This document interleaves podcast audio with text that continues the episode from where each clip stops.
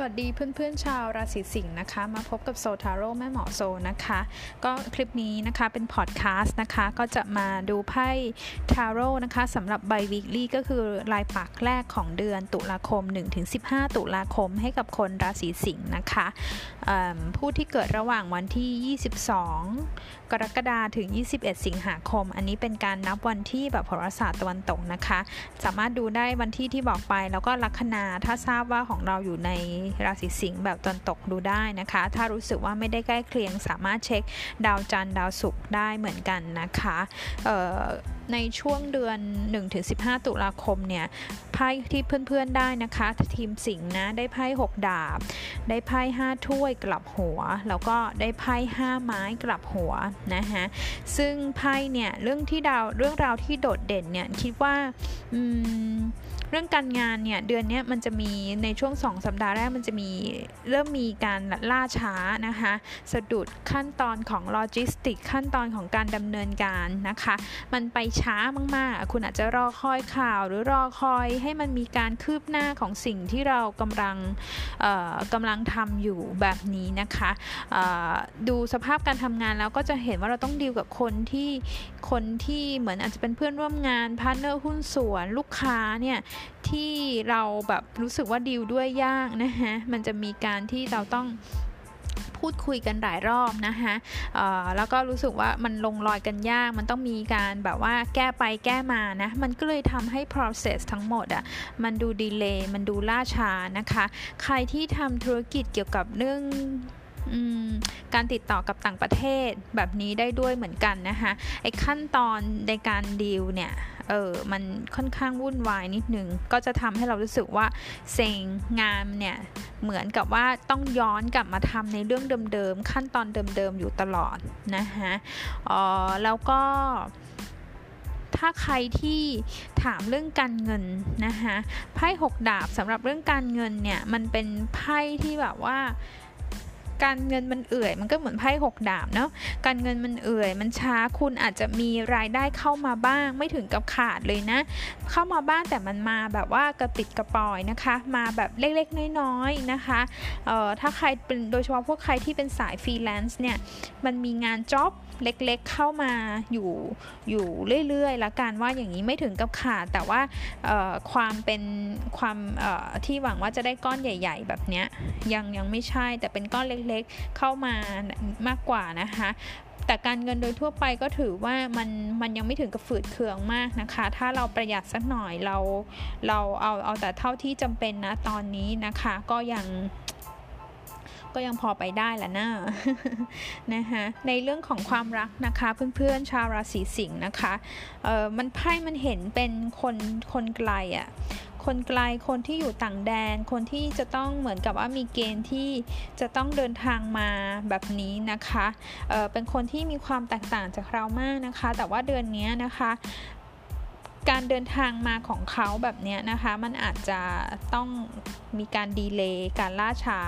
เดี๋ยวเดือนนี้มันจะมีดาวพุธที่เดินถอยหลังด้วยมันจะส่งผลกระทบกับเรื่องการเดินทางการสื่อสารด้วยนะคะ พูดนิดพูดหน่อยก็ผิดไม่เข้าหูแบบนี้ไพ่มันถึงขึ้น 5 ไม้กลับหัวเนี่ยมันคือการโต้แย้งการโต้เถียงกันในเรื่องเล็กๆน้อยๆแต่มันปะทะกันบ่อยนะคะ ใครสนใจเรื่องอัปเดตดวงดาว โดยเฉพาะให้ไปฟังใน YouTube นะคะ ช่องโซทาโร่มันชื่อว่า Star Maps แผนที่ดวงดาวของเดือนตุลาคมแบบนี้นะคะ ก็ถ้าถามว่าในเรื่องความรักเนี่ยมันเป็นยังไงเนี่ยมันก็จะมีอิทธิพล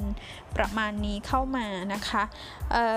มันมีอิทธิพลอันนึงด้วยนะคะที่เห็นสำหรับใครบางคนที่อาจจะเป็นคนโสดก็ได้นะ มันจะมีโอกาสได้เจอคนเก่าๆอะ คนเก่าๆไม่ได้แปลว่าจะต้องเป็น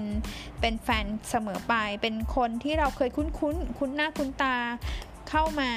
แบบนี้นะคะ คนเก่าคนใหม่อะไรประมาณนี้นะคะ มันมันมีมันมีโอกาสตรงนั้นเข้ามา แต่ถามว่าเออจะได้พัฒนาความสัมพันธ์อะไรอย่างนี้เลยไหมก็ยังไม่ถึงขั้นนั้น เพราะไพ่มันบอกว่าเออก็ได้เป็นลักษณะคุยๆแล้วบางครั้งเราอาจจะรู้สึกว่าอืมเรายังไม่ เรายังรู้สึกว่าเรายังไม่เข้ากัน มันมีอะไรที่ต่างกันมากเกินไป แบบนี้ก็แบบนี้ก็ได้เหมือนกันนะคะ แค่ความรู้สึกว่ามันเข้ากันไม่ได้นะคะอันนี้แต่มันจะเป็นความรู้สึกของความความการการวิเคราะห์การประเมินของคนราศีสิงห์เองอะนะคะอืมก็ถ้าเกิดว่าสำหรับคนที่มีคู่มีแฟนแล้ว แม่หมอก็จะบอกว่าระวังเรื่องการ โต้ตอบปากเสียง การทะเลาะกกันเพราะความเห็น ความเห็นไม่ไม่ลงรอยกันแบบนี้นะคะ อืม มีอีกอันนึงนะคะแม่หมอเห็นว่ามันมีอิทธิพลทั้งคนเก่าคนใหม่มาเนี่ยนะคะ ในเรื่องของความรักแล้วไพ่แบบนี้นะห้าถ้วยกลับหัวห้าไม้กลับหัว มันจะหมายถึงการที่เราต้องเข้ามันเหมือนการแข่งขันนะคะหรือมันมองได้ว่ามันจะมีคนที่เหมือนเขาพยายามเข้ามาทำคะแนนหรือแบบว่าชนะใจ พูดง่ายๆนะพยายามชนะใจแฟนเราเป็นมือที่ 3 ไม่ถึงกับมือที่ 3 ขนาดนั้นนะ แต่ว่าไม่มีคนสนใจมีคนเลงอยู่แล้วกัน เพราะฉะนั้นเนี่ยความสัมพันธ์น่ะเดิมที่คุณมีอยู่นะคะ ถ้าช่วงนี้แบบว่าเซ็งๆกันก็ต้องระวังให้ดีไม่งั้นเดี๋ยวแบบ